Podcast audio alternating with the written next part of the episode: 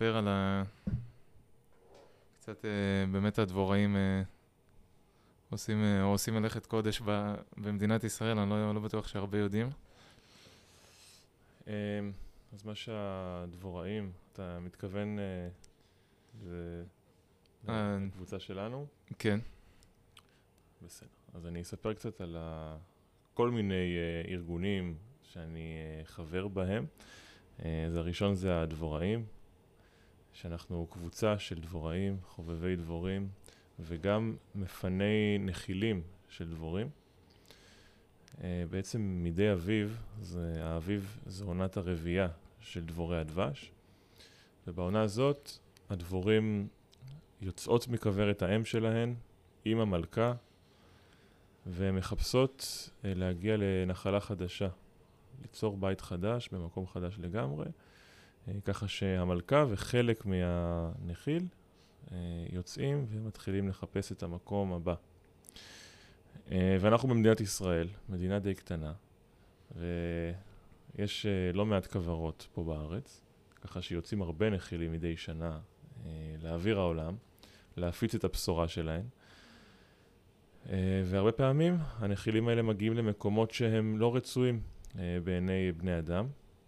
קירות של בתים, ארונות חשמל, ארגזי רוח, uh, לא חסר. ובעצם אנשים מאוד נבהלים, uh, לא יודעים מה לעשות, uh, ומזמינים אותנו. אנחנו קבוצה של מפני נחילים מקצועיים, אנשים עם ניסיון, ואנחנו מגיעים לאנשים, לקריאות האלה, ומפנים את הנחיל בבטחה. זה אומר שאנחנו מעבירים אותו אה, תוך כמה שפחות פגיעה בנחיל, ומעבירים אותו לכוורת שאותה אנחנו שמים במקום ראוי, במקום בטוח, במקום שמיועד לכך. שם הדבורים יכולות לחיות ולקיים את אה, מחזור החיים שלהם.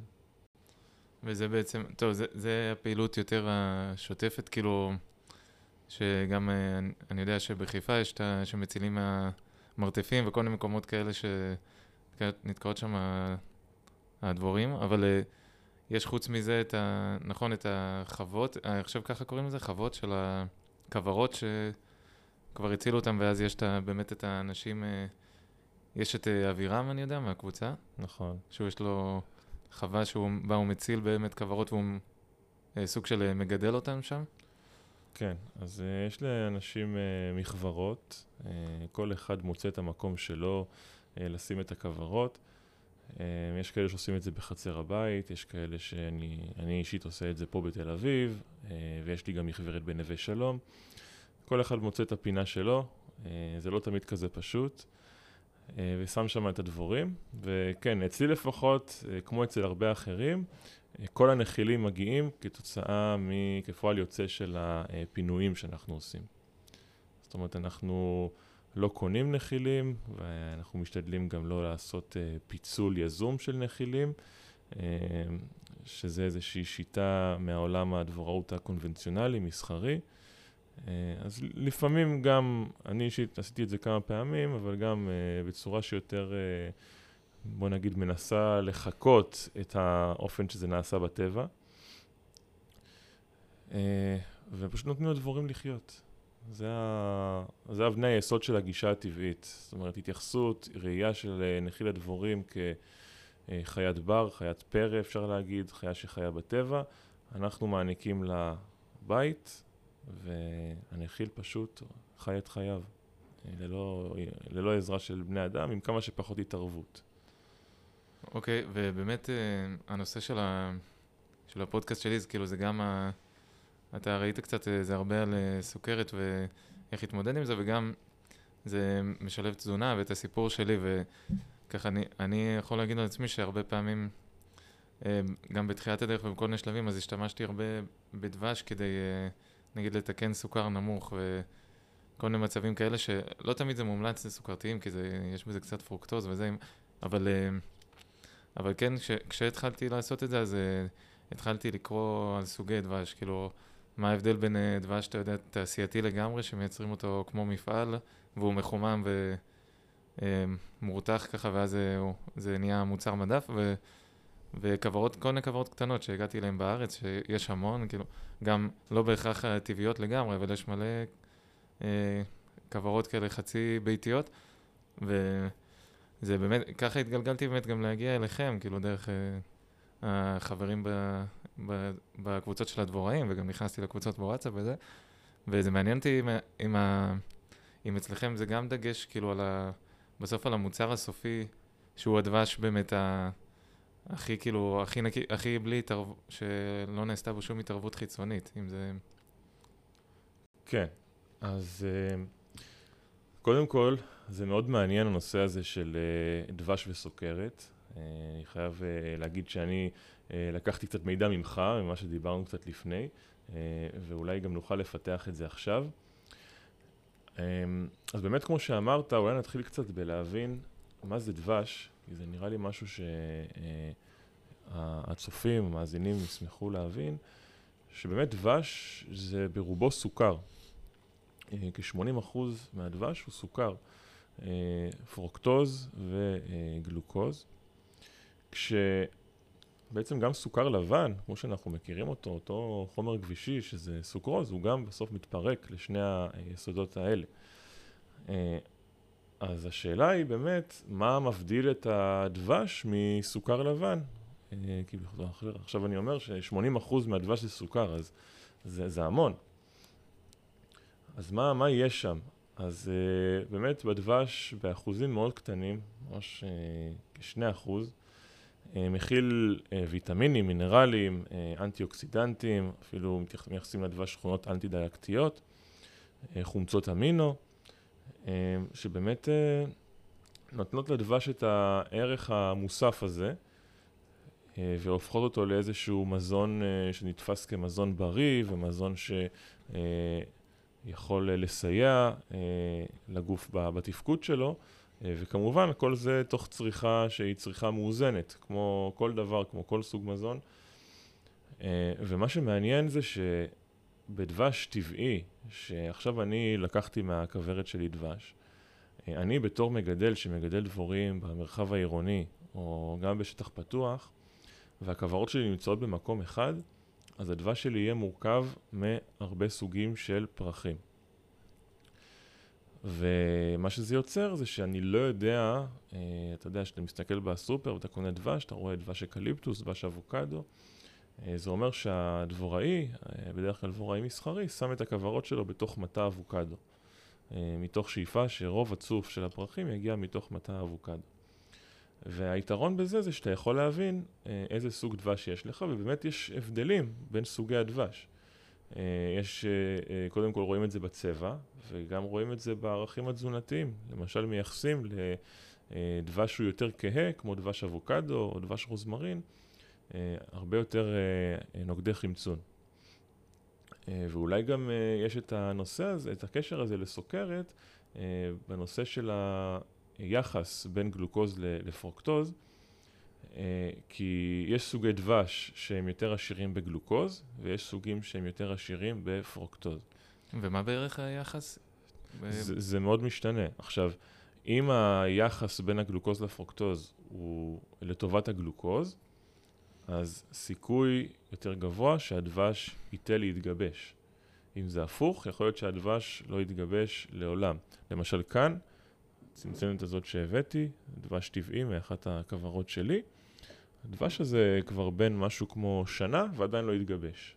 כן, זה דבש שגם אה, לא עבר חימום, נציין, כשמחממים את הדבש מעל משהו כמו 40-50 מעלות, אז אה, הוא יישאר נוזלי, הוא לא יוכל להתגבש, כי הגבישים בתוך הדבש, הגבישים שהגלוקוז יוצר, לא יוכלו בעצם להתאחד ולהתגבש וליצור את הפעילות הזאת שאנחנו רואים במו עינינו.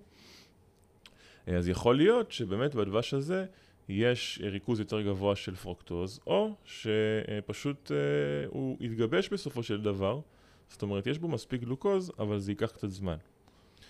וזה יכול להיות אה, אולי רלוונטי באמת להתמודדות עם, אה, עם סוכרת בהבנה של איזה יחס הוא היחס הנכון, אולי איזה סוג דבש הוא סוג דבש שהוא יותר אפקטיבי בשמירה על רמות סוכר מאוזנות. כן, זה, ואז פה נניח שיש אה, כאילו יותר פרוקטוז מגלוקוז באופן גס, כאילו. יכול להיות. אבל אה, זה מעניין, תשמע, זה לא... אה, כאילו, יש המון גישות לסוכרת וזה, אבל אני יודע מהניסיון שלי, שהרבה שנים, שזה זה, באמת, אה, אני מחפש איזה צפיות, וכאילו, ושיש יותר פרוקטוז זה פחות צפיות, כי פרוקטוז הוא לא צפוי, אני מתכוון איך שהוא מתפרק, והוא עובר דרך uh, תהליך גם uh, דרך הכבד, וזה זה לא ככה, זה לא ישר uh, כל, ה, כל הגלוקוז לא נספג בדם, כל, ה, כל הפחמימה באמת. Mm-hmm. אז זה, זה יותר ב, מהמובן הזה, אני לא, לא בהכרח שבריאותית פרוקטוז הוא פחות טוב או יותר טוב, זה, זה נטו עניין כזה של uh, כמה, שזה, כמה שיותר צפוי מבחינת uh, עבודה, אבל זה, אבל זה מעניין uh, אותי כ, כסוכרתי, שלפעמים אני צריך באמת לקחת איזשהו גלוקוז, ו, ואז עומדת בפניי, עומדת בפניי איזושהי בחירה, או לקחת uh, דקסטרוז, שזאת ההמלצה mm-hmm. הקלאסית לסוכרתיים, כי זה באמת הכי צפוי. כאילו זה 99 אחוז דקסטרוז בדרך כלל, וזה, אתה יודע בדיוק איך זה יתפרק. Uh, ו... אבל אה, לפעמים הייתי אומר לעצמי, רגע, אם כבר אני הולך להכניס איזה גלוקוז כלשהו, או פחמה כזאת מהירה יחסית, אז אה, למה שלא מדי פעם אני אקח קצת דבש שהוא, שהוא יכול אה, להוסיף לי עוד, עוד איזה שהם ערכים, אפילו אם זה, זה בקצת, אבל... וזה באמת מעניין יותר ב... מה, מה עוד יש בדבש, כאילו... כן, אז קודם כל נשמע לי שאתה באמת uh, צריך לחתור לדבש שקצת דווקא מתגבש יותר מהר. למשל, מייחסים דבש חמניות, שהוא דבש שאפילו מתגבש עוד בתוך התאים, שבתוכן הדבורים אוגרות את הצוף, שממנו ייווצר הדבש. אז uh, האמת שזה יכול להיות uh, ניסיון מאוד מעניין. Uh, וכן, uh, לגבי הדבש זה באמת uh, עניין ש... כמות קטנה של אה, חומצות אמינו, או נגיד ויטמין C, יחסית מה, מהוויטמינים, אז יש שם יחסית הרבה ויטמין C, אז יכול להיות שזה גם משהו שתורם למערכת החיסונית. אני לא יודע להגיד לך אם נגיד, אומרים נגיד שבפלפל יש הרבה ויטמין C, או בשלל פירות אחרים. אז האם דווקא מהדבש זה יספג יותר טוב בגוף שלך? לא יודע, זו שאלה מעניינת. אגב, גם בדבש, למשל, אין... אין סיבים תזונתיים, אולי רמה ממש אפסית. זאת אומרת, כשאתה אוכל את הדבש, אז הוא מתפרק מאוד מהר. אה, אז אה, זה גם שאלה, אולי אה, אפשר לשלב את הדבש כן עם אכילה של סיבים או פירות או מזונות עשירים בסיבים, אם זה הדבר שאתה צריך כדי דווקא שהוא יתפרק יותר לאט. כן, בהחלט, זה יכול להיות. זה יכול לתרום לפירוק האיטי, אולי גם עם שומן, זה אני יודע שיש אנשים שעושים את זה גם. אה, אה, יש עכשיו כזה, קצת, טיפה טרנד כזה של אה, בשר עם דבש, כאילו כל מיני... ואז אני, הוא גם, אני יודע מהניסיון שלי, מהניסיון שלי שכאלה שילובים, אז זה באמת גורם להתפרקות איטית יותר של, של חומר מסוים. כש, כן. ואיך התזונה הקטוגנית אולי, אם יכולה לשלב טיפ-טיפה דבש, אני יודע שממש מקפידים על הפחמימות שם. כן. אז uh, זה בטח עניין uh, רגיש וממש צריך למדוד את זה. אבל באמת מה שאני לקחתי מפרקים קודמים שלך בפודקאסט, זה באמת השיח הזה על, ה, על האישי. זאת אומרת שאתה כסוכרתי או מישהו אחר עם מחלה גם uh, אוטואימונית אחרת, באמת, uh, אם הוא פונה לעזרה ברפואה הקונבנציונלית, אז באמת מסתמכים שם על הרבה דברים שהוכחו אה, כנוטים לעזור לכמה שיותר אנשים. וזה מצוין, זה, זה כלי חזק כמובן, אה, ולמדע יש את הגילויים שלו. אה, ובתוספת לזה גם את, הניסו, את הניסויים שלך לגבי מה עוזר לך, לגבי מה טוב לך. אני בתור אחד שאוכל מגוון של מזונות, מאוד מזדהה עם זה. זאת אומרת, יש מזונות שאני אוכל ואני אומר לעצמי, וואלה, זה... זה לא הדבר הנכון לגוף שלי. היה טעים, היה נחמד, אה, ואני, כן, אה, מודה פה, אה, אוהב לאכול סוכר, ועדיין יש, יש את הגבול לכמה שאני, כמה שהגוף שלי מסוגל לספוג ממזון כזה או אחר. מבחינת תחושות אתה אומר? התחושות האישיות שלך? כן, התחושות האישיות, התפקוד היומיומי. כן, ריכוז, ריכוז כן. זה מאוד, מאוד מושפע מפחמימות וכמה אוכלים. ודווקא אני חושב שבדבש, אה, נגיד לעומת סוכר, שאני יכול עכשיו לאכול ממתקים וזה נורא טעים וממכר, דווקא בדבש יש איזושהי עוצמה מסוימת בזה שאני אוכל כפית אחת ביום, גם בדרך כלל צורך דבש יותר בחורף, בסביבות החורף. אה, ואני אומר, כפית אחת של דבש, זה פשוט, בתחושה זה שווה המון. פשוט מרגיש את האנרגיה, אני מרגיש טוב, זה מרגיש שזה הספיק. אפילו שזה שוב, כשמפרקים את זה לגורמים, אתה אומר, הדבש הזה הוא ברובו סוכר, ועדיין זה משהו נכון. שהוא הרבה יותר מסתם סוכר לבן שאכלתי באיזה אה, חטיף שוקולד. אני, אני מרגיש שיש לו המון סגולות, גם לא רק uh, תזונתיות. מה שאתה אומר עם ה, באמת עם הרפואה, כאילו, של היום, הרפואה שהיא מוכוונת כלל לאוכלוסייה, זה באמת, זה נכון שמחפשים איזושהי דרך שאותן הנחיות יהיו נכונות לכמה שיותר אנשים, ואז באמת אי אפשר לרדת uh, לרזולוציה של הבן אדם ואיזה מאוזנות טובים לו, איזה לא, באיזה זמנים וכו', אבל... Uh, באמת, בקשר לדבש, מה שאני בשנים האחרונות התחלתי יותר להתנסות עם אה, דבש בכל מיני מצבים, גם, גם כמו שאמרת, במצבי חולי, כאילו אם היה לי איזשהו וירוס, הרגשתי שנדבקתי במשהו, אז אה, המצ... היו לי כל מיני מתכונים כאלה שאני זכרתי מפעם, ואפילו ממתכוני סבתא כאלה, ש... אבל באמת עזרו לי ברגע שהשתמשתי בדבש אמיתי. אה, הייתי עושה אה, דבש עם, עם טיפה אגוזים כאלה, גרוסים, סתם דוגמה. וקצת uh, חמאה, שהיא חמאה, חמאה יח, יחסית איכותית, ו, וזה באמת הקל לי על מלא דברים, כאילו בסימפטומים של uh, וירוס, וזה מתכון שאני מכיר uh, הרבה זמן, וזה סתם, אני לא נותן פה המלצה כאילו לכל אחד, אבל ראיתי שלי זה עזר, וגם זה וגם עוד דבר שבשנים האחרונות התחלתי לראות המון, שזה ב... אני משתמש בו כקוסמטיקה, כאילו, אפילו לטיפולי, לשפתיים יבשות מדי פעם, אז באמת, דבש, הדבש הטהור, כאילו, כמו שאתה מראה, כמו שהבאת פה, והדבשים וה, האמיתיים, אז זה ממש, אתה יודע, לחות, ואני מרגיש שזה מאחה, סוג של מאחה את האור.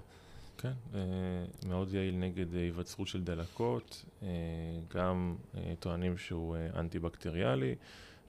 בענף האפיתרפיה של טיפול באמצעות מוצרי מכוורת, בין היתר גם עקיצות דבורים, אז גם מאוד מייחסים את השימוש בדבש כחומר שהוא הוא טוב לטיפול גם בפצעים חיצוניים וגם אה, במחלות אה, מבוססות אה, בקטריות. כשאני זוכר שהייתי עובד באיזושהי חווה אקולוגית, אז היה לאיזה ארנב פצע מאוד מוגלתי, וההמלצה של הווטרינרית הייתה, שימו דבש, כאילו זה ממש עזר, הדבר הזה. אמרה איזה דבש או לא, לא עד כדי כך לא, נכנסים? לא, גם יש, גם, גם יש כל מיני uh, משחות מבוססות דבש, uh, mm-hmm. אבל לא, לא ראינו צורך פשוט. גם סטרפסיל, זה, אה, כן. זה, תמיד זה, זה מצחיק אותי כשמישהו לוקח סטרפסילס שהוא חולה, או מישהו קרוב אליי, משפחה, זה... נכון. אני אומרת, תשתו כבר דבש. נכון, אז קחו דבש. עכשיו, כדאי לדבר על שני דברים. קודם כל, על uh, דבש אמיתי, נורא נורא חשוב, ו... אה, אולי גם על דבש אה, והשימוש בו, זאת אומרת שילוב של נגיד דבש בתה. אה, אז אולי נתחיל דווקא מהנושא של חימום דבש, קצת דיברתי על זה קודם, שבאמת ההמלצה זה כמה שפחות לאבד את הדבש ולחמם אותו ולעשות איתו כל מיני, אני יודע שאנשים אוהבים עוגות ואנשים אוהבים לעשות מאפים וזה נהדר וזה טעים. אה, וצריך אה, לקחת בחשבון שכשאנחנו מחממים את הדבש, אז אנחנו מאבדים הרבה מהערכים התזונתיים שלו, אה, אז חלק מהוויטמינים, ואולי גם חלק מהחומצות, תודה. אז אני הייתי ממליץ, אנשים שאוהבים לשים בתה, קצת לחכות שהתה יתקרר ואז לשים, או לאכול אותו ככה, כן, כפית, לשים אותו על לחם עם uh, כל ממרח ש- שאתם אוהבים, פשוט לאכול ככה, זה נהדר. לשים בשייקים, אני מאוד אוהב שייקים, אז לשים בשייקים, זה ממש טוב. בלי, בלי חום. כן, בלי חום. אפילו אם זה מים רותחים, שזה לא בישול באמת, זה כאילו רק נוגעים בדבש, אתה אומר, גם זה הורס משהו. כן, כן, שמים את זה בתה, שהתה גם, הרתחנו את המים כמעט ב-100 מעלות, אז אה, כן, מאבדים את הערכים התזונתיים. אני אישית גם פחות אוהב, כל אחד והטעם שלו. אה, וגם הנושא של דבש אמיתי. עכשיו, צריך להבין את הדבר הכי בסיסי. דבש הוא חומר שנוצר על ידי דבורים, כן, זה כבר לא מובן מאליו בימינו, והוא נוצר על ידי צוף פרחים. זה היסוד שלו, צוף פרחים. אה, בשביל קצת להבין על איך דבש נוצר, אז אני קצת אכנס למחזור החיים של הדבורים. ככה גם כשנתחבר קצת ל, ל, למי שמייצרים עבורנו את הדבר המתוק והטעים הזה. אז נתחיל בעונת האביב, שבעצם דיברנו על זה שזו גם עונת הרבייה, אבל מעבר לזה, זה בעצם עונה של שפע. יש שפע של פריחה בחוץ, אה, הרבה פרחים, הרבה צמחים, הרבה ירוק. יש מזג אוויר טוב ונוח, והדבורים, העמלות, יוצאות לשדה ומחפשות פרחים. הן לוקחות מהפרחים אה, שני דברים עיקריים, צוף ואבקת פרחים. שהצוף הוא הרכיב הסוכרתי, פחמימתי, אנרגטי, אה, בעוד האבקת פרחים זה הרכיב השומני, חלבוני, גם שם יש אה, הרבה חומצות, אה, שהן בעיקר חשובות להתפתחות של הזחלים. זאת אומרת, הדבורה שהתפתחה אגב מהצירעה, הצירעה היא אוכלת בשר, היא לוקחת צד החרקים אחרים ומאבדת את הבשר ומאכילה בו את הזחלים שלה, ו...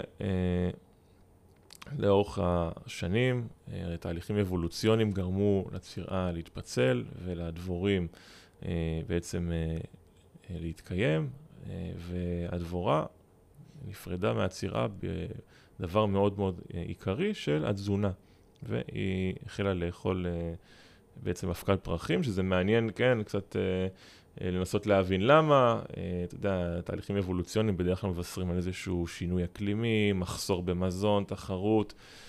אה, אז, אז הנושא הזה של התזונה של הדבורה והפיכתה לאוכלת, ניזונה מה, מה, מה, מהצומח בלבד, גורם לזה שהיא לוקחת את אבקת הפרחים, והצוף, בעצם היא לוקחת אותו, בעונת האביב בעיקר צורכת אותו לעצמה. זאת אומרת, אה, זה המקור הסוכרתי שלה, שהצוף הוא מכיל אה, ריכוזים משתנים של, אה, של סוכר, אבל אומרים שככה יכול להיות 20 אחוז, יכול להיות 40 אחוז, זה משתנה. והשאר הוא בעיקר מים ועוד קצת הרכיב הזה שדיברנו של כל הערכים התזונתיים. ועם הצוף שהיא לא צורכת לעצמה, היא עושה שני דברים. הדבר הראשון זה לעבד אותו ולהפוך אותו לדונג. שאהבת הדבורים ותאי הדונג הם השלד בנחיל הדבורים, הם אלה שבהן uh, הדבורים יגורו, המלכה תטיל שם ביצים, הם יאגרו שם uh, מזון כמו צוף ואבקה.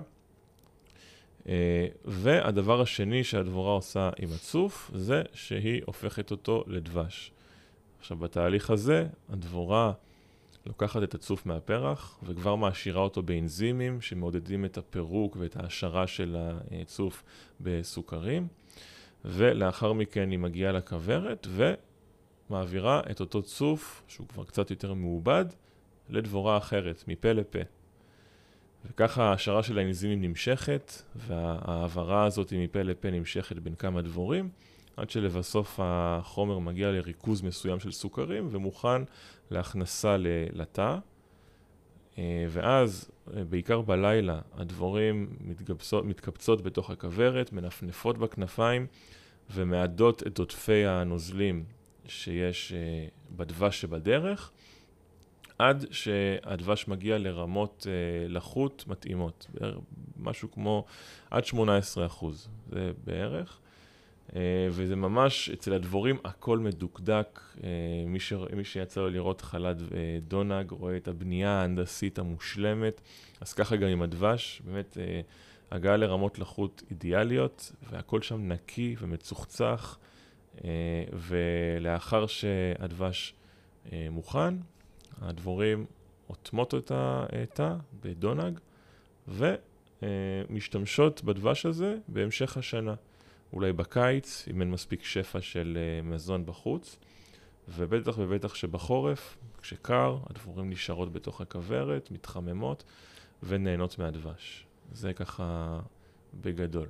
וגם הטמפרטורה, נכון? היא צריכה להיות מאוד מדויקת. אני, יש איזה... אני יודע שאם זה חצי מעלה יותר, אז... אה, הן לא מייצרות.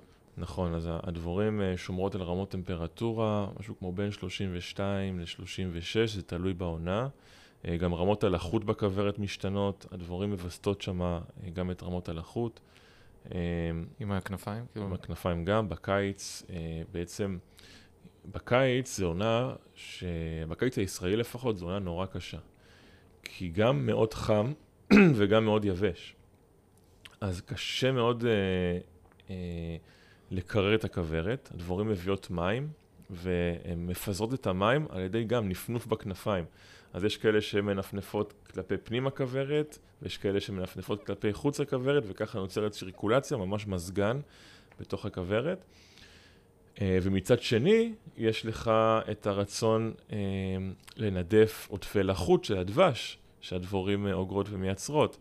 אז בגלל זה גם רואים בקיץ הרבה פעמים מין זקן כזה של דבורים, אנחנו קוראים לזה. מקבץ ענק של דבורים מחוץ לכוורת, יושב בחוץ ומסייע חלק ממנו בנידוף של הלחות או בשמירה על רמת לחות מסוימת ואוורור הכוורת, אבל גם זה קורה בגלל שיש עודפי לחות כתוצאה מהתהליך של ההפקה של הדבש.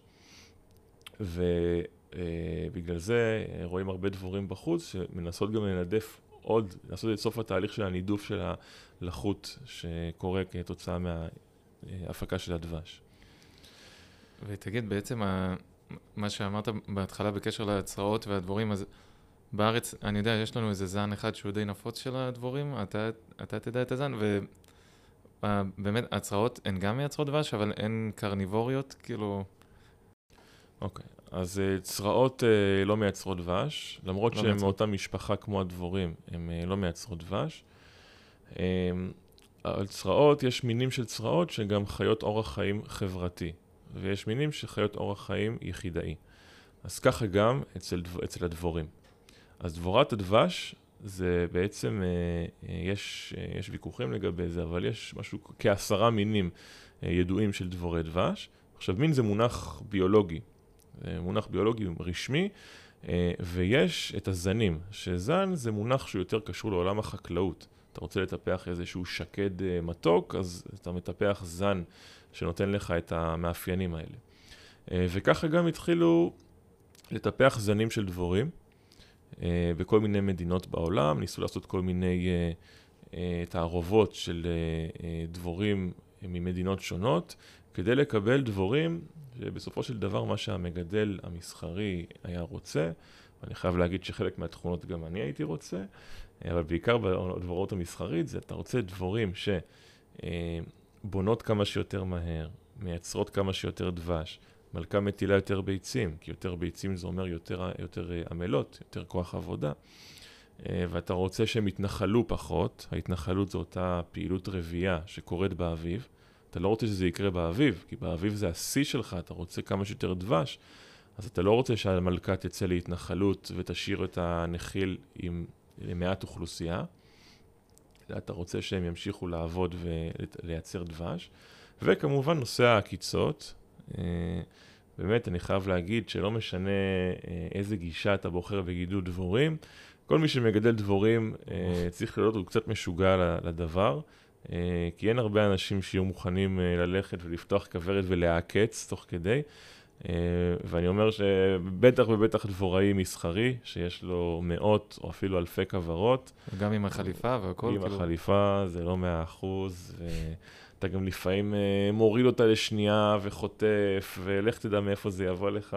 אבל הן תמיד יעקצו, כי זה בשבילן זה, כאילו, אומרים הקרבה האולטימטיבית, לא?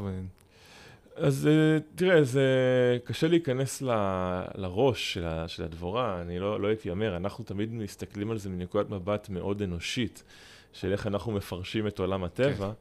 כן.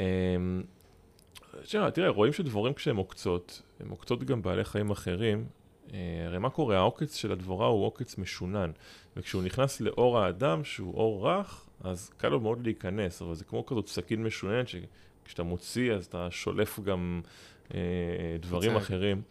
אז אה, זה מה שקורה לה, היא מנסה לשלוף את העוקץ, כן, היא מנסה, כן, יש לה יצר הישרדות דווקא בעיניי מאוד, אה, מאוד, מאוד מובחן, כשאני רואה אותה עוקצת אותי, והיא כזה מסתובבת בסיבובים, והעוקץ שלה בתוכי, אבל אז היא אה, שולפת מאוד חזק, והעוקץ נשאר בפנים, וכל הקרביים שלה פשוט ניתקות. אז אה, כשהיא עוקצת חרק אחר, כמו צירה למשל, או כשהיא באה נגיד אה, לדוב או עוקצת אותו באף, אז היא יכולה כן לשלוף את העוקץ ולהמשיך לחיות. אה, עכשיו... אז היא לא רוצה, כאילו, מן הסתם, היא לא רוצה למות. אני, אני, הייתי, אני הייתי מהמר שלא, אבל בהחלט יש אלמנטים שאתה יכול לפרש אותם כיצר הישרדותי. למשל, כשצרעות מגיעות לצוד דבורים, קורה הרבה פעמים שדבורים, הרבה דבורים מתקבצות סביב הצירה וחונקות אותה, מבשלות אותה, הן מעלות את הטמפרטורה וואו. כדי להרוג אותה, וכפועל יוצא גם חלק מהדבורים מתות. ואנחנו צריכים להסתכל על זה, על נחיל הדבורים, אם אנחנו רוצים בכלל לנסות להתחיל להסביר את זה, ואם התחלתי לדבר על מינים של דבורים, אז האורח חיים החברתי של דבורי הדבש הוא, ה... בוא נגיד, הוא העוצמה של, ה, של המינים האלה של הדבורים. זאת אומרת, אה, אז דבורי הדבש בתור אה, דבורה שהיא חברתית, העוצמה שלה בזה זה שהסופר אורגניזם הזה בעצם הוא גוף אחד שמורכב מהרבה פרטים, אה, יכול להגיע להישגים מרשימים מבחינת שרידות בגלל כמות הפרטים הגדולה שמרכיב את הסופר אורגניזם הזה. לעומת דבורי הדבש, יש כ-20 אלף מינים של דבורי בר שהן יחידאיות. ודבורת בר יחידאית, אה, רואים שהיא אה, מאוד נחותה בהרבה מובנים מדבורת הדבש. היא צריכה לעשות את כל העבודה בעצמה.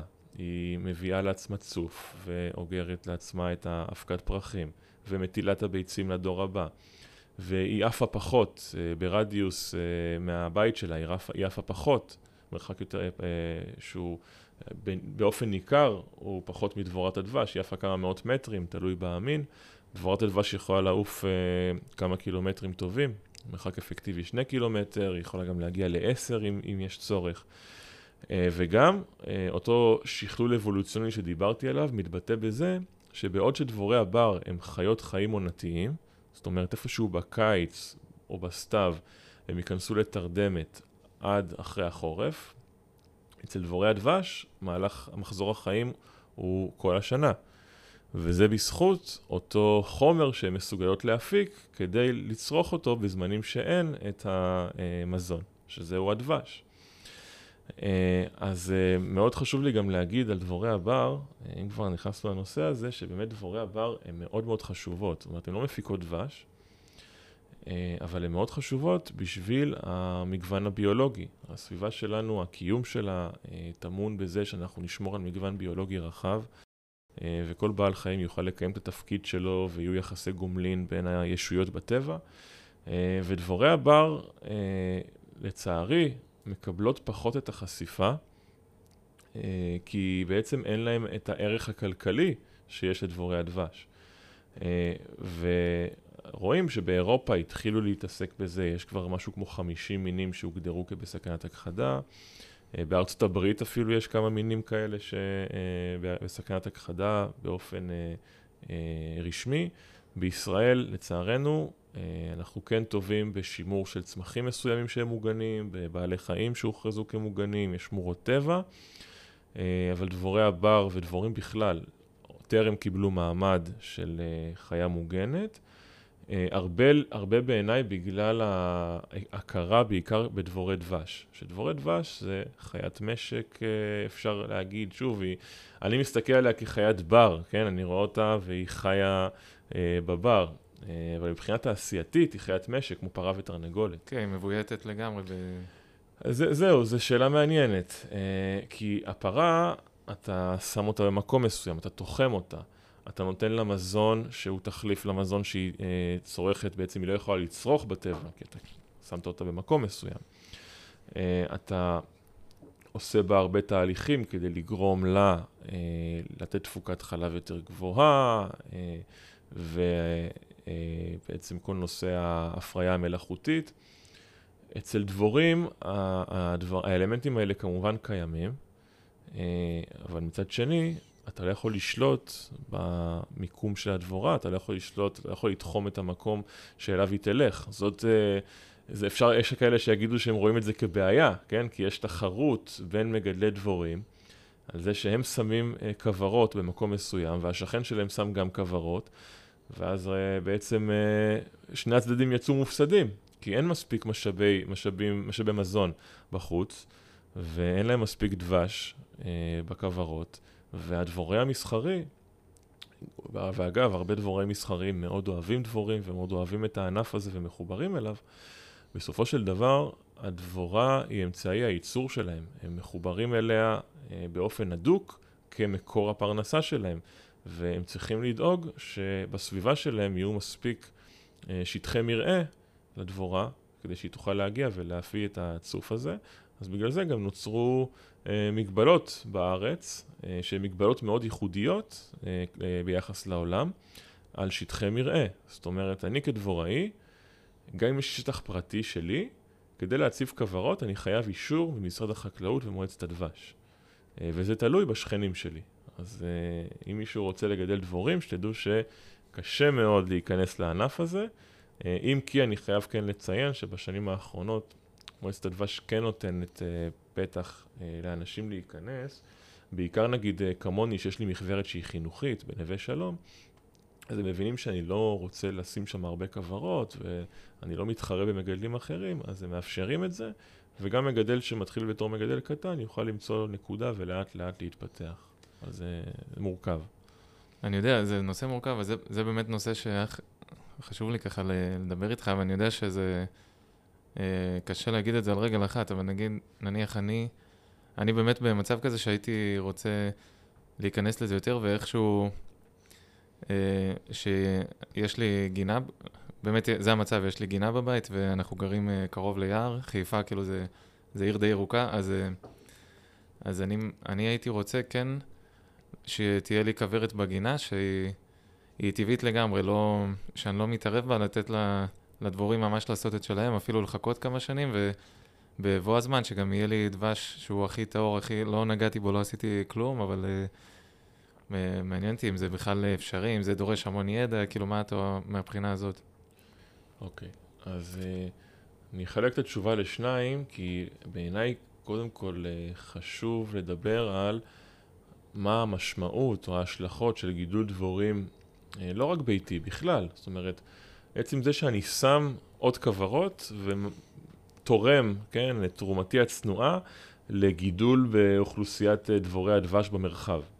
כן? אחרי שגם סיפרתי פה כמה פעמים, הזכרתי שיש הרבה כוורות בארץ. זה גם לא דעה שלי, זה, זה, זה עובדה. אפשר להיכנס אפילו לאתר של מועצת הדבש ולראות כמה כוורות רשומות יש.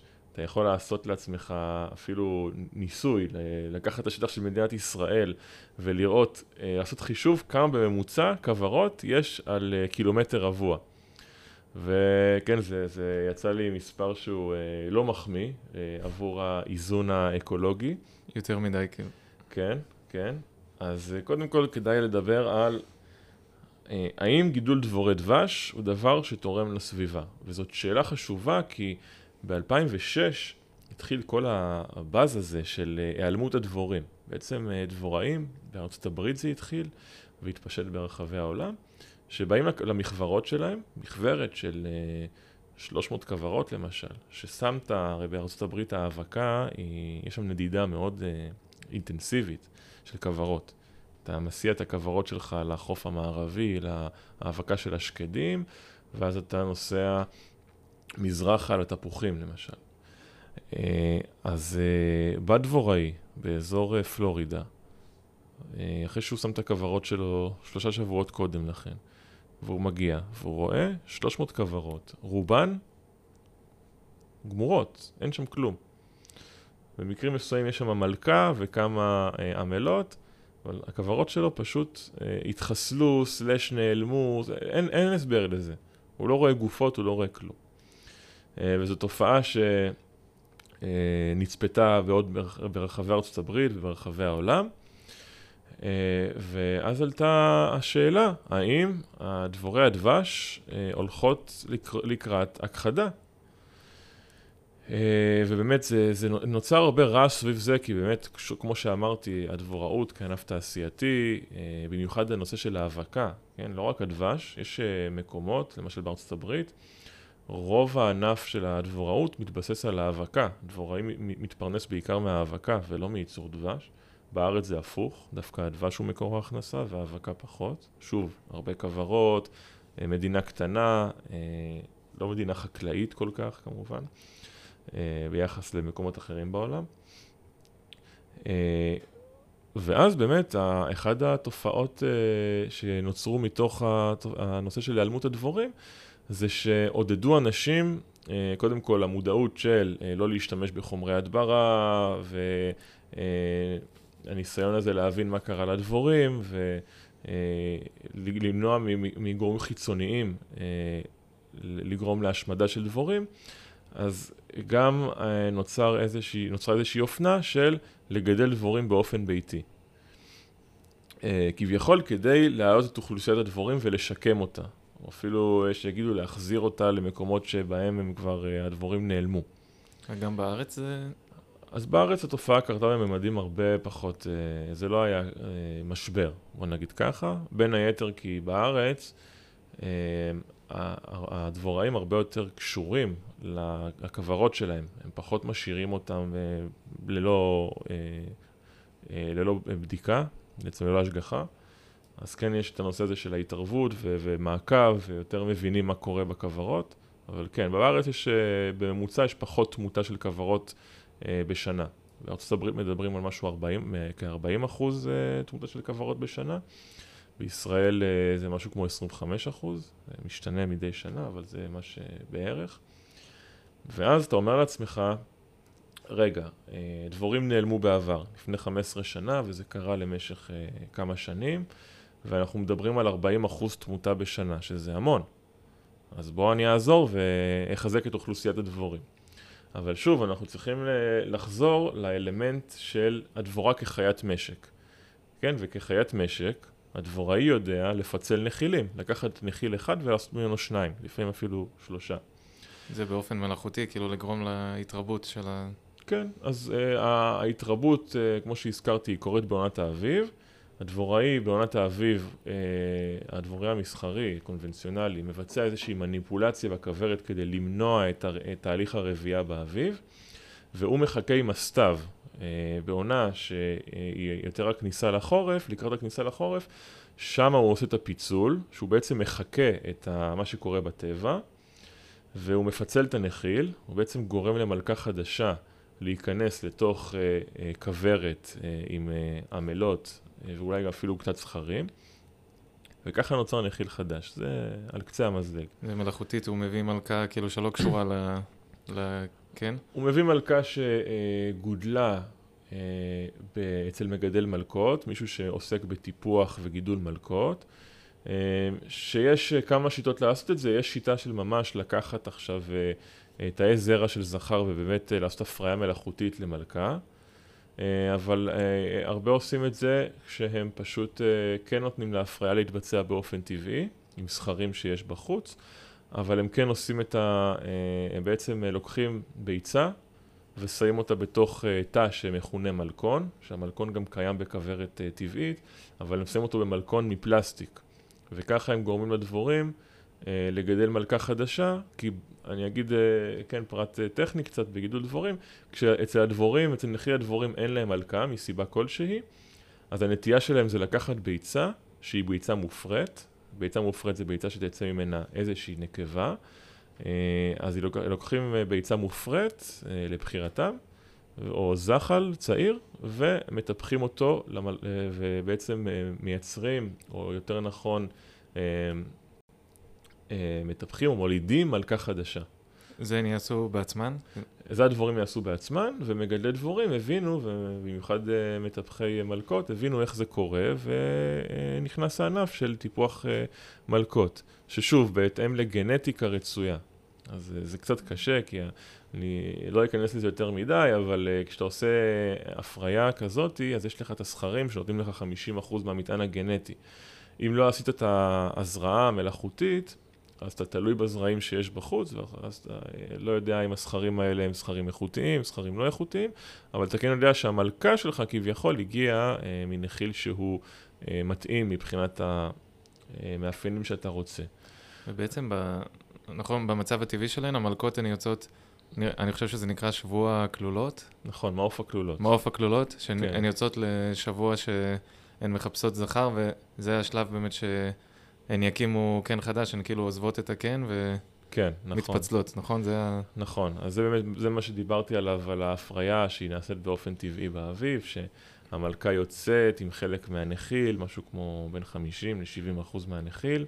מהמובחרות, אה, כאילו, זה, זה, זו מערכת די היררכית, נכון? כאילו, לא הייתי קורא לה כל כך היררכית. חוץ אה, מהמלכה, כאילו, אתה אומר, אין...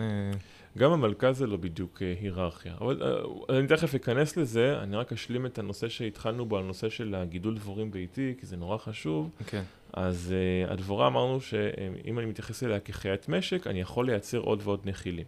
עכשיו, אם אני יכול לייצר עוד ועוד נחילים, אז אני יכול לפצות על ההפסדים שנגרמו לי. ויש דבוראים שאומרים בלב שלם, אני שם את הדבורים שלי בקליפורניה, שזה נחשב לסוג של uh, אזור uh, dead zone כזה, אזור uh, שאתה מביא אליו דבורים כדי שבסופו של דבר הם ימותו. למה? כי שם זה נקודת מפגש של הרבה דבוראים.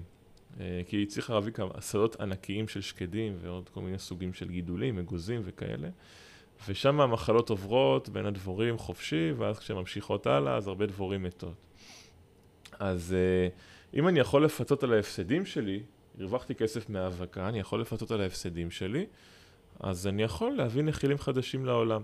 עכשיו, אני בתור מגדל שמגדל בבית, התרומה שלי לאוכלוסיית הדבורים היא אפסית בהשוואה למה שהמגדל המסחרי מבצע. גם רוב הנחילים שמגיעים, אה, אם דיברתי על פינוי נחילים, רוב הנחילים שמגיעים סטטיסטית הם יהיו נחילים מהגידול המסחרי. שברחו, כאילו, ו... כן, הם, הם, הם, הם קוראים לזה באמת אה, בריחה, אני קורא לזה פשוט אה, יציאה התנחלות, אה, אתה יכול לקרוא לזה לידה, הפריה, התרבות, זה, זה עולם ומלואו, באמת. בקורסים שאנחנו עושים, אנחנו מעבירים שיעור שלם, מפגש שלם, על הנושא של ההתנחלות. זה נושא מאוד מרתק. אז ככה שדבורי דבש, אם אני מסתכל עכשיו, המטרה שלי היא אקולוגית, אז במקרה הטוב אני, אני לא כל כך תורם לאוכלוסיית הדבורים. Uh, במקרה הרע, אם אנחנו, כן, היה סיפורים על ערים שאפשרו לגדל נחילים uh, על גגות, ובסוף זה הפך למטרד בגלל עומס של נחילים שבגלל ההתנחלות הגיעו למקומות לא רצויים. אז אני בעד דבוראות עירונית, אני בעד דבוראות uh, בגינה, uh, אני גם בעד לשמור על איזון מבחינת כמות uh, הד- הדבורים, ובכלל כל יצור חי, כן? אנחנו רואים הרבה יצורים חיים שאנחנו כבני האדם, כתוצאה, תופעת לוואי של החיים, אורח החיים שלנו. אנחנו מטפחים יופי יופי חולדות וצרעות ו- ועוד הרבה יצורים חיים שהם הפרו את האיזון האקולוגי. אז uh, לא הייתי רוצה לעשות את זה עם דבורי דבש. מה שכן, אני כן מאוד אוהב ל- אה, לשים כאלה מלונות חרקים עבור הדבורים היחידאיות, דבורי הבר, שיגיעו ויקננו שם, כי אחת התופעות הכי קשות בהשפעתנו זה החוסר בשטחי, בשטחים פתוחים ושטחי מרעה. עכשיו, כמו שאמרנו, אצל דבורי דבש הם יכולות לעוף מאוד רחוק, אצל דבורי בר, כל כמה מאות מטרים זה כבר עולם אחר בשבילהם. אז אם אנחנו עכשיו uh, הרסנו שדה בשביל בניית uh, שכונה חדשה, אנחנו יכול להיות שאנחנו דחקנו את דבורי הבר מהאזור גידול הטבעי שלהם. אז דווקא לתת להם את ה, גם את הבתי מלון וגם פריחה, uh, פרחים בגינה, פרחי בר, פרחי תרבות, זה משהו שמאוד יכול לתרום להם. עכשיו, מתי כן לגדל אה, דבורי דבש? כי בכל זאת אני גם מעביר קורסים, שותף לקורסים של אה, עמותת דבוראות בת קיימא לגידול דבורים אה, אה, בגישה טבעית.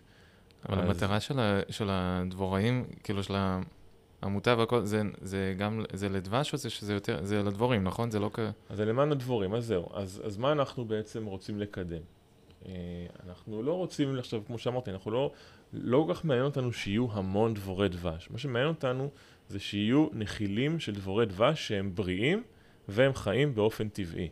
זה מה שאנחנו מקדמים וזה ההשקפה שלנו. זאת אומרת, אה, עדיף שיהיו, אה, יהיה מספר מאוזן של נחילים, אבל נחילים שהם בריאים, נחילים שיש להם אה, אה, שרידות גבוהה, הם עומדים בפני מחלות ומזיקים וכל ה... באמת שיש המון אתגרים לדבורים כיום, קשה מאוד לטפח דבורים וקשה מאוד לדבורי דבש לגדול ולהתפתח ולשרוד. אז אנחנו בעד שהנחילים שאנחנו כן מטפחים יהיו חזקים ויחיו לפי, באורח החיים הטבעי שלהם. אה, וגם אני אישית, אה, ובוודאי שגם העמותה, רואים בעיסוק בדבוראות כעיסוק שהוא קהילתי, הוא מחבר בין אנשים, אה, הוא יוצר עניין, הוא שפה בינלאומית. עכשיו אנחנו עושים סדנה של דבוראות עצים, שאנחנו מביאים את פיטר מפולין, שהוא מומחה לדבוראות עצים, שהוא באמת מטפח דבורים בתוך בית הגידול הטבעי שלהם, בתוך גזעים של עצים. אז uh, זה ענף מאוד עתיק, שדבוראים היו חוצבים בתוך עץ, ומחכים לנחיל שיגיע, והם היו מגיעים, ואז גם רודים קצת את הדבש. אז uh, אני רואה את זה ככלי שהוא נורא חשוב, ובאמת, כשהתחלתי לעבוד עם דבורים, היה לי חשוב לעבוד עם אוכלוסיות שמעניינות אותי. עבדתי עם מתמודדי נפש, ואני עובד עם uh, אוכלוסייה של, uh, של, uh, ערבים ויהודים ביישוב נווה שלום. אה, ועם הקהילה האתיופית בגדרה. זה באמת אה, עיסוק שפשוט גורם, יכול לגרום לאנשים לצאת מהבית, לפגוש אנשים. אה, אני הכרתי המון אנשים בזכות הדבר הזה, אז זה בעיניי העוצמה של העיסוק בדבוראות. וגם מבחינת דבש, כמובן שכפועל יוצא, יש לי נחיל חזק, יש לי נחיל שחי בצורה טבעית, שאני כמה שפחות מתערב באורח החיים שלו, אולי גם אני אוכל אה, לרדות ממנו טיפ-טיפה דבש. אה, זה הבונוס. לשימוש עצמי, כן, זה בונוס, וצריך אה, להבין, כן, אה, זה קצת השתמע ממה שאני אמרתי. כשאנחנו לוקחים את הדבש מהדבורים, אנחנו בעצם אה, לוקחים את מקור המזון שלהם. אז נורא חשוב שגם נדע, אה, וזה גם משהו שאנחנו שמים עליו דגש בקורס, זה שנדע להשאיר להם אה, מספיק מאגרי דבש אה, לקראת העונות היותר קשות. וזה בעצם, הייצור התעשייתי, הוא, הוא בעצם לוקח להם, הוא הופך אותן לעבדות, כאילו... אז תראה, אני אה, צריך לעשות הבדלה, כי באמת זה, זה לא הוגן עכשיו לבוא לדבוראי מסחרי ולשים אותו באיזושהי קטגוריה של אה, כן. רשע שהופך את הדבורים שלו לעבד. עכשיו, לא, יש לא, כ... חלילה. עכשיו, יש כאלה, יש כאלה חד משמעית, לא רק זה, אה, הם גם, אה, פחות חשוב להם הרווחה של הדבורים. והם משתמשים בכל מיני חומרים בזמן הרדיעה כדי להרחיק את הדבורים. אה, כן. וגם, לא בטוח שהדבש שבסופו של דבר שהם מפיקים הוא באמת דבש. כי בעצם, נחזור רגע למה שדיברנו, על נושא של דבש, הוא תוצרת של צוף פרחים ועיבוד על ידי הדבורים בלבד. עכשיו, מגדל מסחרי לוקח אה, אה, הרבה דבש, אה, אם לא רוב הדבש, מהכוורות שלו, כי הוא בעצם צריך להתפרנס, הוא רוצה למכור אותו. עכשיו, מה הוא יעשה בעונת החורף וגם בקיץ, כשאין אה, מספיק משאבי טבע בחוץ? אז הוא צריך להשלים להם את התזונה. אז הוא ייתן להם אה, סירופ שמבוסס על סוכר לבן, אולי יש כאלה שגם נותנים סירופ תירס, פחות נפוץ בארץ. תוספים. לא? כן, עכשיו הוא נותן להם אה, סוכר לבן. Uh, כמובן, כאמור, חסר ערך תזונתי לעומת הדבש, זה לא המזון של הדבורה בשום פנים ואופן, אבל זה התחליף. הוא נותן להם את הסוכר uh, בחורף, ואז לקראת האביב הוא נותן להם עוד סוכר כי הוא רוצה לעודד את הבנייה של הכוורת, של אותם uh, תאי דונג, כי ברגע שיש להם את התאי דונג, חלות הדונג מוכנות, הן פונות יותר להגירה של הדבש. וככה יהיה לו יותר אה, יבולי דבש באביב ובקיץ. אה, עכשיו, יש כאלה שגם אה, מרחיקים לכת ונותנים את הסוכר באופן שחופף עם עונת ההגירה. עונת ההגירה זה העונה שבה אתה יודע שהדבורים לוקחות סוף מפרחים בחוץ והן מביאות אותו למען המטרה של אגירה בתוך תאי הדונג ולא פחות למען צריכה עצמית או למען בנייה. בעיקר בעצם יש מספיק שפע כדי שהם יאגרו הרבה דבש וייצרו אותו. עכשיו, דבוראי שנותן סוכר בעונה הזאת, כפועל יוצא, יהיה לו דבש שהוא לא דבש אמיתי, הוא נוצר כתוצאה מעיבוד של סוכר לבן בתוך בטן הדבורה לכדי דבש. זה נראה אותו דבר, אה, זה מריח אותו דבר, הטעם אה, קשה להבחין בינו לבין טעם של דבש אמיתי, ובעצם הדרך היחידה לגלות את זה, זה בבדיקות מעבדה, מעבדה, כן. שבודקות את רמת הסוכרוז אה, שיש בדבש, ועוד כמה דברים אחרים שקשורים גם לחימום הדבש, ושאריות של אה, כל מיני חומרים סינתטיים שמכניסים כדי לטפל בכוורות כנגד מזיקים. אבל זה לא אני- משהו שנדע, שבן אדם אה, יטעם וידע. זה נכון. עכשיו, יותר מזה, גם אה, אה, יש את הסדרה רוטן על, אה, על עולם המזון, תעשיית המזון. הפרק הראשון של העונה הראשונה מדבר על דבש. ושם הם מראים שהסינים אה, הם בכלל זייפני דבש מקצועיים, אה, והם אה, לא, לא רק שהיו נותנים אה, דבש שיוצר כתוצאה מעיבוד של סוכר לבן אצל הדבורים, הם היו גם מדללים דבש אה, בסוכר. עכשיו, כשבדיקות מעבדה הרי בודקות סוכרוז, אבל מה הם עשו? הם אה, התחילו לערבב את הדבש בסוכר אורז. ולא ראו את זה בבדיקות מעבדה, ואז הם גם מכרו את זה דרך מדינות שכנות, כל מיני תאילנד, וייטנאם וכאלה. וככה נוצר מצב שאומרים שם בסדרה, יש אה, ביקוש לדבש שהוא אה, אה, X, ויש כמות דבש שהיא Y, רואים כאילו מה שיוצא מהכוורות בפועל. ו-X גדול מ-Y, איפה ההפרש פה? אז מה, מה קורה פה? כאילו, זה די, זה די ברור מאליו ש, שיש פה דילול של דבש, או אפילו ייצור של דבש מזויף. מקצוענים. אה, כן, אז ההמלצה שלי לאנשים שרוצים אה, לצרוך דבש אמיתי, זה אה, להכיר חבר דבוראי, קרוב לביתם, אה, לקנות ממנו דבש, להשקיע את הכסף, היום דבש טבעי נמכר במחיר גבוה. טבעי אתה מתכוון לדבש כמו שאתם אה, אה, מייצרים? כאילו, הכוורות שלכם? עדיף אה, דבש שלא מתעסקים בהאכלת סוכר בכלל, אנחנו לא נוגעים עם הכוורות שלנו בסוכר, או ללכת לדבוראי שסומכים עליו שהוא לא מאכיל בסוכר בזמן עונת ההגירה. ויש דבוראים כאלה שהם מסחרים לכל דבר, כן, הם, כמו שאמרתי, תלויים באופן הדוק בדבורים לפרנסה שלהם. אבל אז הם אה, אה, עונתיים? אה, יש להם, יש להם את התפוקה שהם מייצרים באביב ובקיץ. כן. יש להם גם, הם כן, כן עושים נדידה. הם כן עושים נדידה של הכוורות שלהם לכל מיני נקודות, כדי שיהיה להם מספיק פרחים ומספיק צוף כדי לאגור. אבל דבוראים שהם אמינים, אה, מסחריים, יקפידו על זה, שהם רודים דבש שהוא באמת דבש שנוצר כתוצאה מהגירה של צוף פרחים בלבד בעונת ההגירה, בעונת האביב. אתה יכול, אחרי, אתה יכול אחרי זה, אפשר גם להרחיק ולהגיד, רגע, אבל האם הדבש מכיל חומרים אה, סינתטיים רעילים?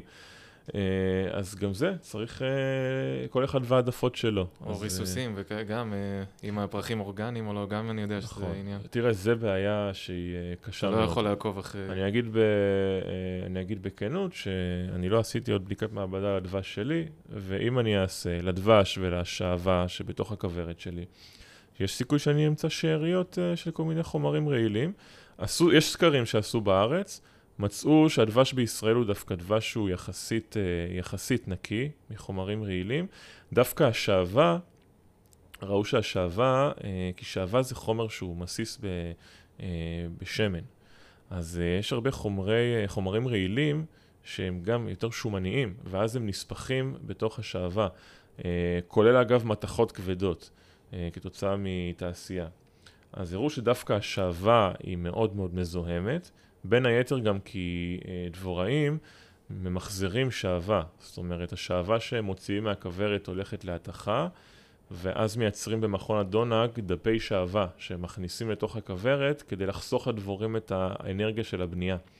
ככה שהדבורים צריכות לבנות פחות, ואז שוב, הן יכולות לאגור יותר דבש. אז בגלל ששעווה זה חומר שהוא אה, סופח אליו המון רעלים, עצם המחזור שלו ושימוש בו פעם אחרי פעם, אה, גם אגב בדבוראים בינם ובין עצמם, מוציאים אה, חלת דונג ואז מחזירים אותה לכוורת להגירה של דבש, אז יוצרת מצב שהשעווה יכולה להיות מאוד מזוהמת. אז uh, אני ממליץ, תשמרו על הצריכה פשוט ככה, הצורה הקלאסית והטובה. יש את הגימיק הזה של חלת יערת דבש, שאוכלים את כל החלה. כן. Uh, אין לה חלת הדונג ערך תזונתי, היא ניטרלית בגוף שלנו.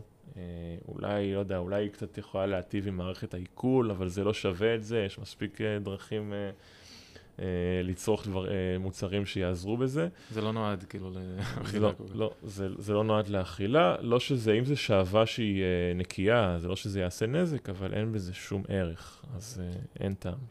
אבל באמת ההמלצה, ככה, לא יודע אם גורפת, אבל ככה, ב, על, אם מישהו בא ואומר לך על קצה המזלג כזה, אני נורא רוצה להיכנס לזה, ללמוד איך כן לעשות uh, כוורת משלי שהיא, אני לא נוגע בזה. ההמלצה זה כאילו קודם להבין קצת את ההיגיון מאחורי ולא ישר, אבל בגדול כן, כאילו, את, זה משהו שאתם uh, אתם כן uh, מעבירים גם בקורסים שלכם, פשוט uh, לדעת מה לעשות. כן, אז אנחנו מעבירים בקורסים שלנו, יש לנו בעמותת דבוראות בת קיימא, יש לנו קורס שנתי, זה קורס שנתי יחיד מסוגו בארץ, שבו אנחנו אה, מעבירים אה, בין 16 ל-18 מפגשים, עכשיו אנחנו קצת אה, אפילו מוסיפים כמה מפגשים, ואנחנו צוות של ארבעה מורים ומורים אורחים שמצטרפים אלינו. ואנחנו נפגשים אה, בימי שישי לכל אורך השנה, כן? זה גם מפוצל ככה שנשאיר את ימי השישי, חלק מימי השישי פנויים למשתתפים. אה, ומה שחשוב לנו, אנחנו פרסנו את זה לכל אורך השנה כדי להבין איך נחיל הדבורים מתנהג בהתאם לעונות השנה, ואנחנו גם נותנים אה, הרבה רקע תיאורטי, רקע תיאורטי מאוד חזק ומעמיק, וגם התנסות מעשית, שזה הדבר הכי חשוב אה, כדי להשלים את הלימוד, ככה שאנשים יוכלו אה, להתחיל לגדל בבית בעצמם כוורות. אני מאוד מנסה לגרום לתלמידים אה, אה, להת, בעצם להתגבש לקבוצות אה, ולעשות את זה שוב, אה, לצאת עם הנושא של דבוראות לקהילה. אה, וזה גם, יש בזה יתרון. זאת אומרת, זה שאנשים עוזרים אחד לשני, אחד פתאום טס לחו"ל, אחד עסוק וזה, אז זה, זה נורא עוזר. ואני אומר את זה בתור מי שגם הזיז כמה כוורות ברחבי העיר, אז גם זה, גם שם צריך את העזרה. אה, וכן, מהקורס שלנו ממש יוצאים אה, נשכרים בעיניי, ואני רואה, שהתלמיד, רואה את התלמידים שלנו מהמחזור הראשון, שעומד להסתיים. שרובם התחילו uh, לטפח דבורים, ובגינות שלהם, בחצרות, uh, ועושים חיל. ובצורה שלא מאוד. פוגעת בזיון האקולוגי, אתה אומר, כאילו... תראה, שוב, זה, uh, זה, זה תמיד, ה, זה תהליך שאני עברתי, כי בעת כל, כל מה שסיפרתי לך פה על, על הנושא של האם דבורים טובות לסביבה, אז זה תהליך שאני עברתי, ובהתחלה חשבתי, כן, אני פה תורם, אני מעשיר את אוכלוסיית הדבורים. אה, והיום אני במקום שיותר שאומר, אה, רגע, זה...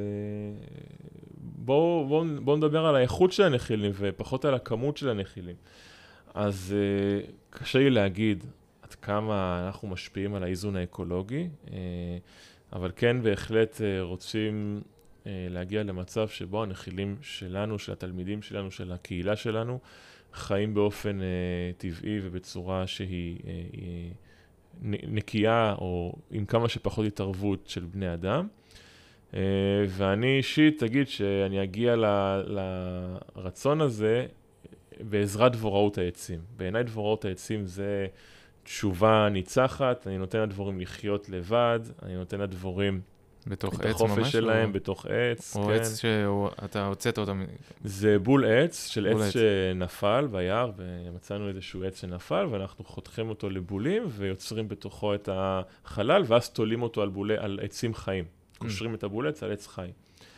אז כן, אז שם היו הנחילים, ואולי אפילו נוכל, כמו שעשו פעם וגם עושים היום, אתה ממש מטפס אה, לכיוון בול העץ הזה, ואתה פותח אותו, ואתה רודה קצת דבש. אה, אז גם את זה אפשר לעשות. אה, אבל בהחלט גם, אה, יש, יש גם חשיבות ב, שתהיה כוורת שאפשר לפתוח אותה פר חלה, כדי להכיר לעומק את עולם הדבורים ולהיחשף אליו. אבל הכל, הכל באיזון ובמתינות ובשמירה על רמת כוורות שהיא נמוכה. לא צריך עכשיו מגדל חובב, לא צריך 50 כוורות. מספיק שיהיו לו 2, 3 וזה נהדר. כן, זה משהו שאני מאוד uh, רוצה לעשות בשנים הקרובות, שככה לתת לזה uh, לפעול מעצמו, ובבוא הרגע, אם יהיה דבש, מספיק דבש, אז גם לקחת, כאילו... אז קדימה, תצטרף ברמת... אלינו. הקורס uh, הקרוב מתחיל באוקטובר, אחרי החגים, ההרשמה נפתחה בדיוק. מוזמנים, מאזיננו, באמת מוזמנים. זו פעילות נהדרת. כן, אני אשמח באמת. וחוץ מזה, יכול... איפה אפשר למצוא אתכם, וגם אתם... Uh, אני מבין שמכירה של דבש, היה עכשיו איזה הדסטארט של הדבוראים, אבל זה... ב... יש מקום שבאמת אם מישהו כן רוצה את הדבש הזה, או... כן, ההדסטארט היה של העמותת דבורות בת קיימא, כדי שאנחנו נוכל לקיים את uh, סדנת דבוראות העצים עם פיטר. ושם באמת מכרנו דבש של uh, חברי העמותה, של uh, מגדלים שמגדלים בצורה טבעית. Um, קניתי גם, אגב, אחד. אה, וואלה, תודה. Uh, אז uh, אפשר למצוא, uh, כן, אז יש כל מיני דבוראים שמוכרים. יש דבש, למשל, של סוזי בן אליהו, דבש נהדר, דבש מצוין, שהיא גם מגדלת לפי גישה הטבעית.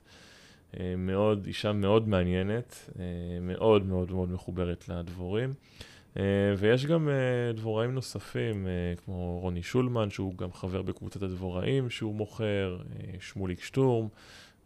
כן, אפשר למצוא, ניתן לפנות אליי, אפשר לחפש אותי, זיו אלישיב בפייסבוק, או let me be בפייסבוק. יש גם את עמותת דבוראות בת קיימא, פייסבוק, אינסטגרם, אפשר uh, להצטרף, לעשות לייק, לשלוח הודעה, ובכיף uh, נכווין. אחלה, טוב. אז uh, היו עוד נושאים שרציתי, אבל זה פעם הבאה אולי כמו האפיתרפיה, דיברת קצת, אבל זה כן. נושא אחר. אבל uh, זיו, אני נהניתי מאוד, החכמתי. תודה רבה שהזמנת אותי, היה ממש כיף. תודה. בשמחה.